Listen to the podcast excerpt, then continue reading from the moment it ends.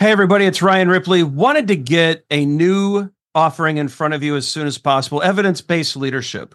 And so, as you all know, Todd Miller, myself, and Will Seeley, we're big on evidence based management. We want to apply it to the leadership space. We all know that modern managers face complex challenges every day.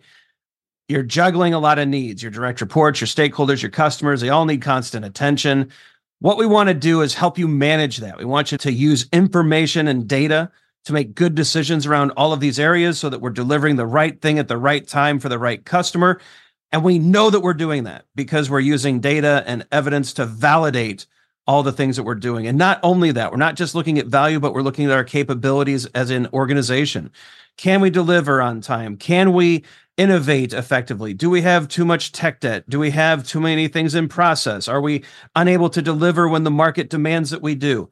We look at all of these things with evidence based management. We merge that into a leadership uh, mindset and lens, and we enable you to make new and better decisions repeatedly based off of the data that you're collecting within your organization.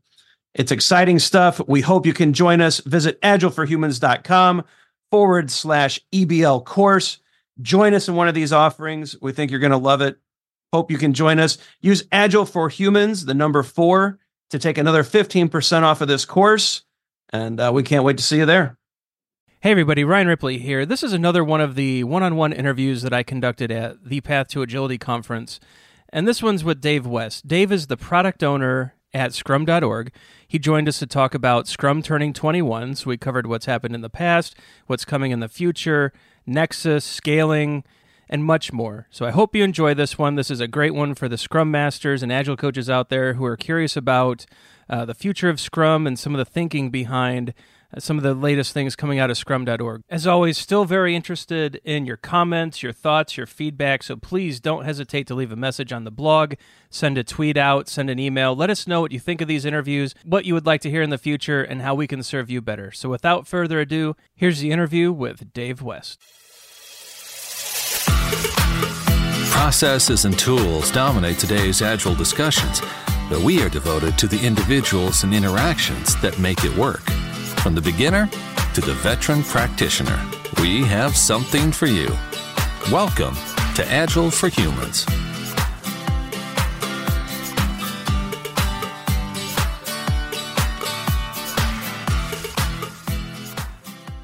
All right, we're back at the Ohio State University at the Path to Agility conference. Joining me right now is Dave West. Dave, how are you doing? I'm very well. Thanks for joining me today. Dave is with Scrum.org, so he is uh, uh, here giving a talk on the future of Scrum. And Dave, as the listeners know, I love Scrum. I'm a big proponent of it, and so the future of it is something I'm very interested in. So perhaps you could help. Uh, roadmap out what's going on at scrum.org and, and the future of Scrum for the listeners. Okay, so scrum.org is the home of Scrum. It's uh, Ken Schwaber's organization, and we're right. mission based, very much focused on improving the profession of, of software development. Uh, I'm the uh, product owner at Scrum, so uh, the CEO stroke product owner. My job is to, uh, is to take ideas that are rattling around in the community, validated by Ken, and sort of get them out there to, to the whole community executing on our mission.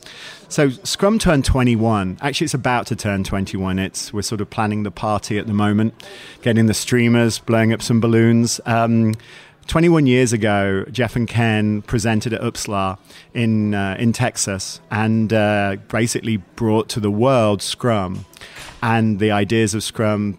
Some things have changed, some things have stayed the same, but the essence has stayed the same. Right. So 21 years, that's a long time. And during the 21 years, there's been some things that have definitely pleased Ken and please the community. Uh, its adoption 90% of agile teams use Scrum. 90%. That's a significant number. Sure. Over, uh, over a million people have been trained on Scrum. That's pretty pretty massive. You know, there's well over half a million certified professionals doing Scrum today. Just Scrum.org alone, we have uh, about 30,000 people taking the open assessments every uh, every month. It's a massive number. So we're really excited. So we should be celebrating, right? Over 100 books with Scrum in the title. But there's some things that still disappoint us and disappoint the community. Inconsistency great example. What you get two scrum masters in a room and they'll argue about what goes in the backlog. Get three and you've got no chance of getting lunch that day. Um, inconsistency coupled with our inability to deliver done working software. At the heart of agile is this concept of empirical process, right? This idea of experimentation, this idea of basically do something, learn from it, adapt to it. You know, the classic uh, approach to empirical um, um, process management. And uh, a lot of organizations still are not delivering done. They're not delivering working software every increment. And that's, that's very disappointing. Add to that the sort of issues with scale that a lot of companies have got at the moment. You know, they Scrum may be working, might not be perfect, but it's working inside an organization at the team level, but it's working in the context of water scrum fall. right. And that was a, a, term I coined when I was an analyst at Forrester Research, really to describe the, the reality of most scrum implementations. Teams were doing it. Maybe those teams were becoming more cross functional. Testers were in it, analysts were in it, um, developers. Maybe they even had a good product owner and a scrum master but but ultimately they were working in an organization where they planned annually and released software when they really had to not when they really wanted to. So maybe once a year, twice a year. So water scrum fall is still the reality. So so what we're talking about in terms of the future is what are some of the things that we can put in place to to maybe deal with some of those issues. Um, one of them is a, is this idea of uh, Nexus, which is you may have seen it, which is an exoskeleton to Scrum, which basically provides the ability to allow to encourage, to enable multiple teams to work together in an effective way. Now, it, it, it's funny. Um, I, you, you know, you know Ken probably as, as I do, right? and very well. And he's like, but we never did scrum at small teams. I mean, they couldn't afford me. I only came to big projects. What the hell? Right. Why can't people get it? And uh, we had to persuade him about two years ago that maybe he needed to put some of those ideas down.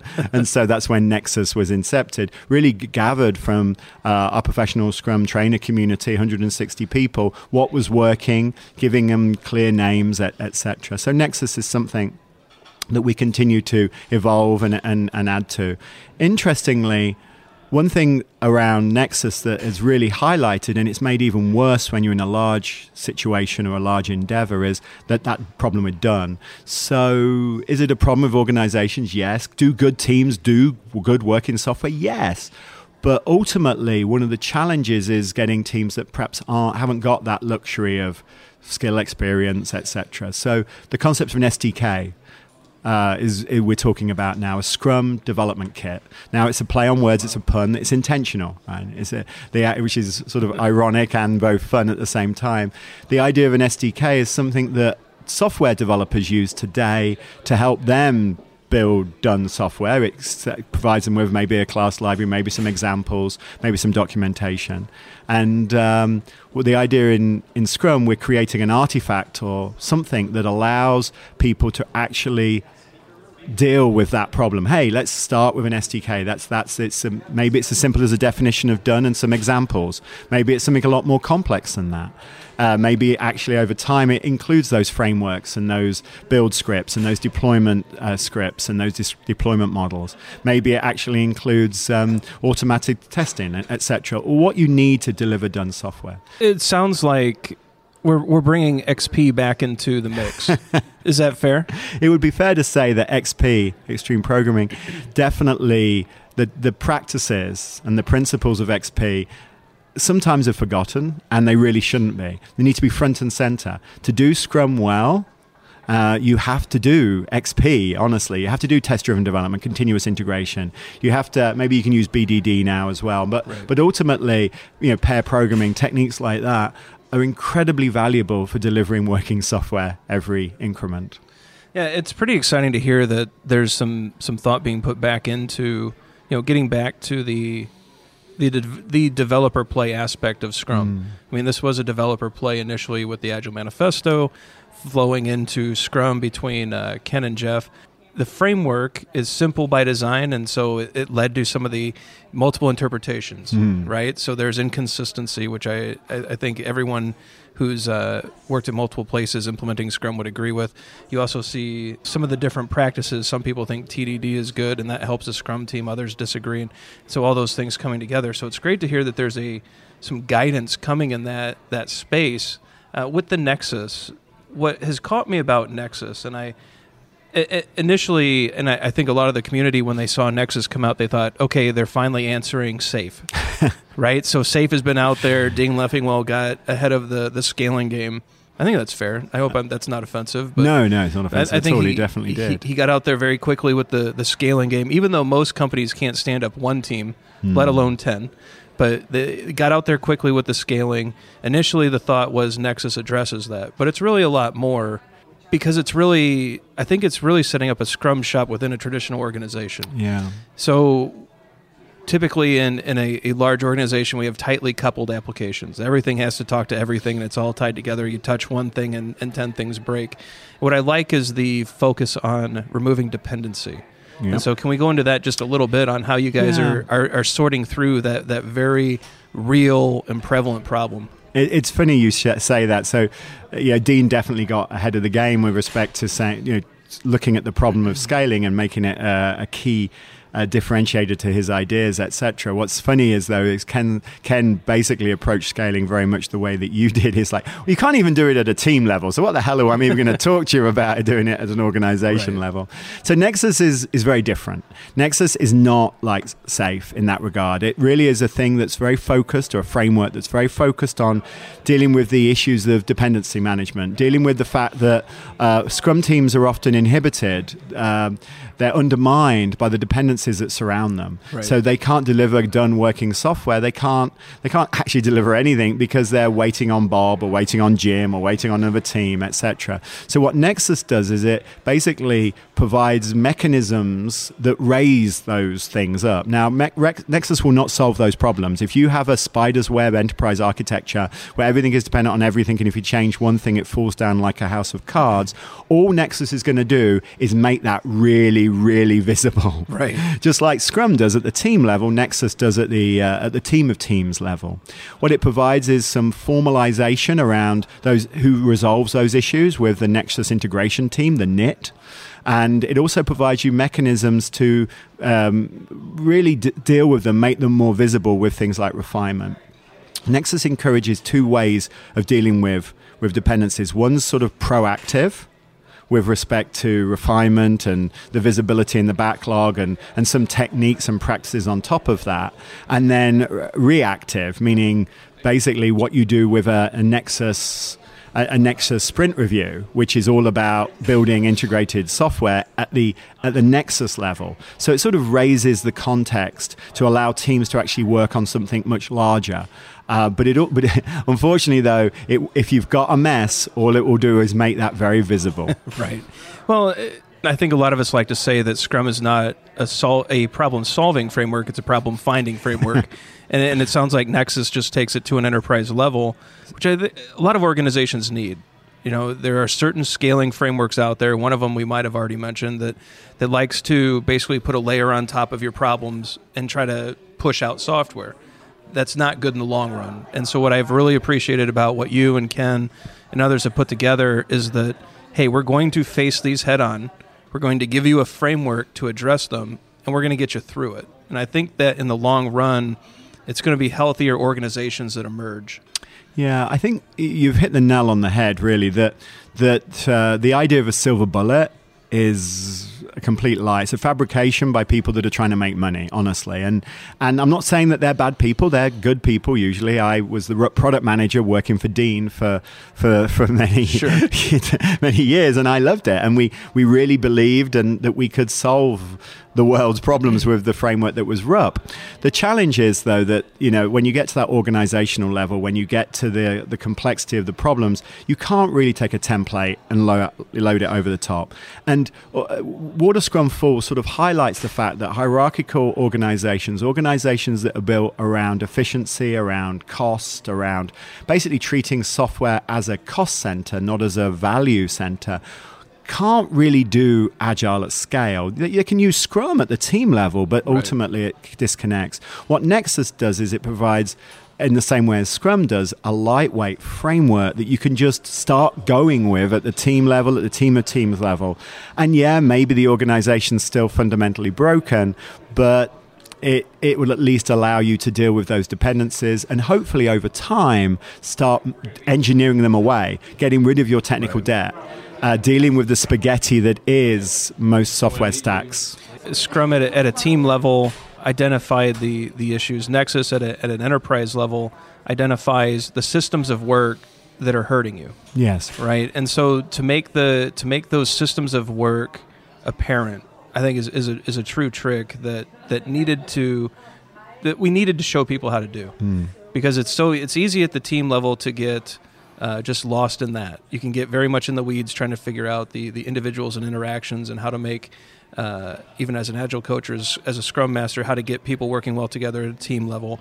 You can do the coaching up and down the, the organization, the hierarchy. You can start to see success. But as HR, legal compliance, infrastructure, security, audit, as they all come into the mix, you know, suddenly you, you've hit a scope that's outside of a scrum master and outside of a scrum team. And I like how Nexus basically says all that stuff's here, all of that stuff is real, and we're going to work through it. That's exactly right. And it makes it visible, it makes it transparent, it means right. you can react and or it means you can realize that it's impossible and you should go and find a job somewhere else.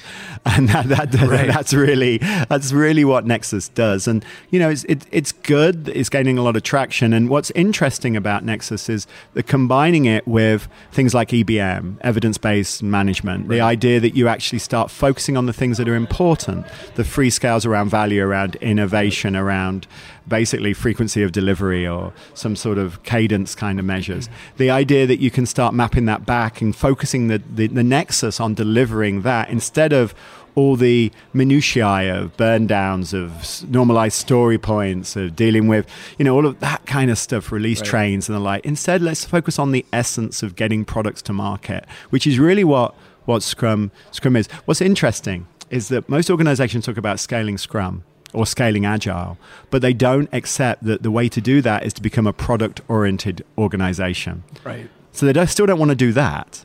And you at uh, the heart of it, Nexus is a product delivery framework. And it appreciates that products require more than one team often. And how do you mm-hmm. manage that? And, and I think that over the next few years, hopefully more organizations are going to start to become product centric. Yeah, it's interesting that initially they the the feeling is we'll we'll apply this to, to IT and we'll get IT working better and, and our world will be will be so much better. And then they realize no this is really uh, if we're going to take the next step in, in Scrum and Agile it's really an over, it's a complete organizational change. It's it's not yeah. just IT it's not just developers it's not just certain pockets. It really is becoming product centric Definitely. And everything that doesn't help push the product out and, and develop a high quality, desirable product, that has to fall away. And I and I think you're right. I think over the next few years, the companies that embrace that are, are going to be the winners, and they're going to eat the other companies' lunches. Exactly, and and that doesn't mean it's easy. You know, no, no, no, if no, you're a large financial institution, understanding what your products are is is hard, yeah. and it doesn't mean that you'll you know you'll solve all of the problems by becoming product centric. But at least you've got a currency of communication, a currency of right. focus that at the moment in most projects you really don't you don't you can't all get behind something because it's fragmented and distributed and we're not sure what the business goal is because actually this project features in a program that program features in a in sort of business right. initiative and and it gets so complicated you it's so much easier to focus on products. And those products need to be defined from a business point of view. They need to have business ownership. That's what the product owner does. And driving that out to market is crucial. So I'm hoping that, but with Nexus, with EBM and and uh, with the, the, the, the, essence of Scrum, and if we can continue to push that out, hopefully organizations will start doing that better, and particularly in areas where there's a high amount of uncertainty. Maybe there's certain products that don't lend themselves to this, but there's certain that do, and uncertainty is what Scrum's great at dealing with. Absolutely. Well, Dave, really, really appreciate you taking time out of your day here at, at the Path to Agility conference to, to speak with me. I, am sure the listeners, especially those who are uh, Scrum practitioners really enjoyed hearing about the next steps in Scrum and what's coming. And, and happy 21st birthday to Scrum. Hopefully, uh, little self control, doesn't go out and get crazy, uh, but uh, should be a great party. And just congratulations on all the, the success of Scrum and, and how, uh, you know, all of the great things that Scrum.org is doing out in the community. Thank you very much. Have a great day. All right, you Bye-bye. too. Thanks for listening to Agile for Humans. Let's keep the conversation going. Drop us a question on Twitter at Agile for Humans or visit agileforhumans.com.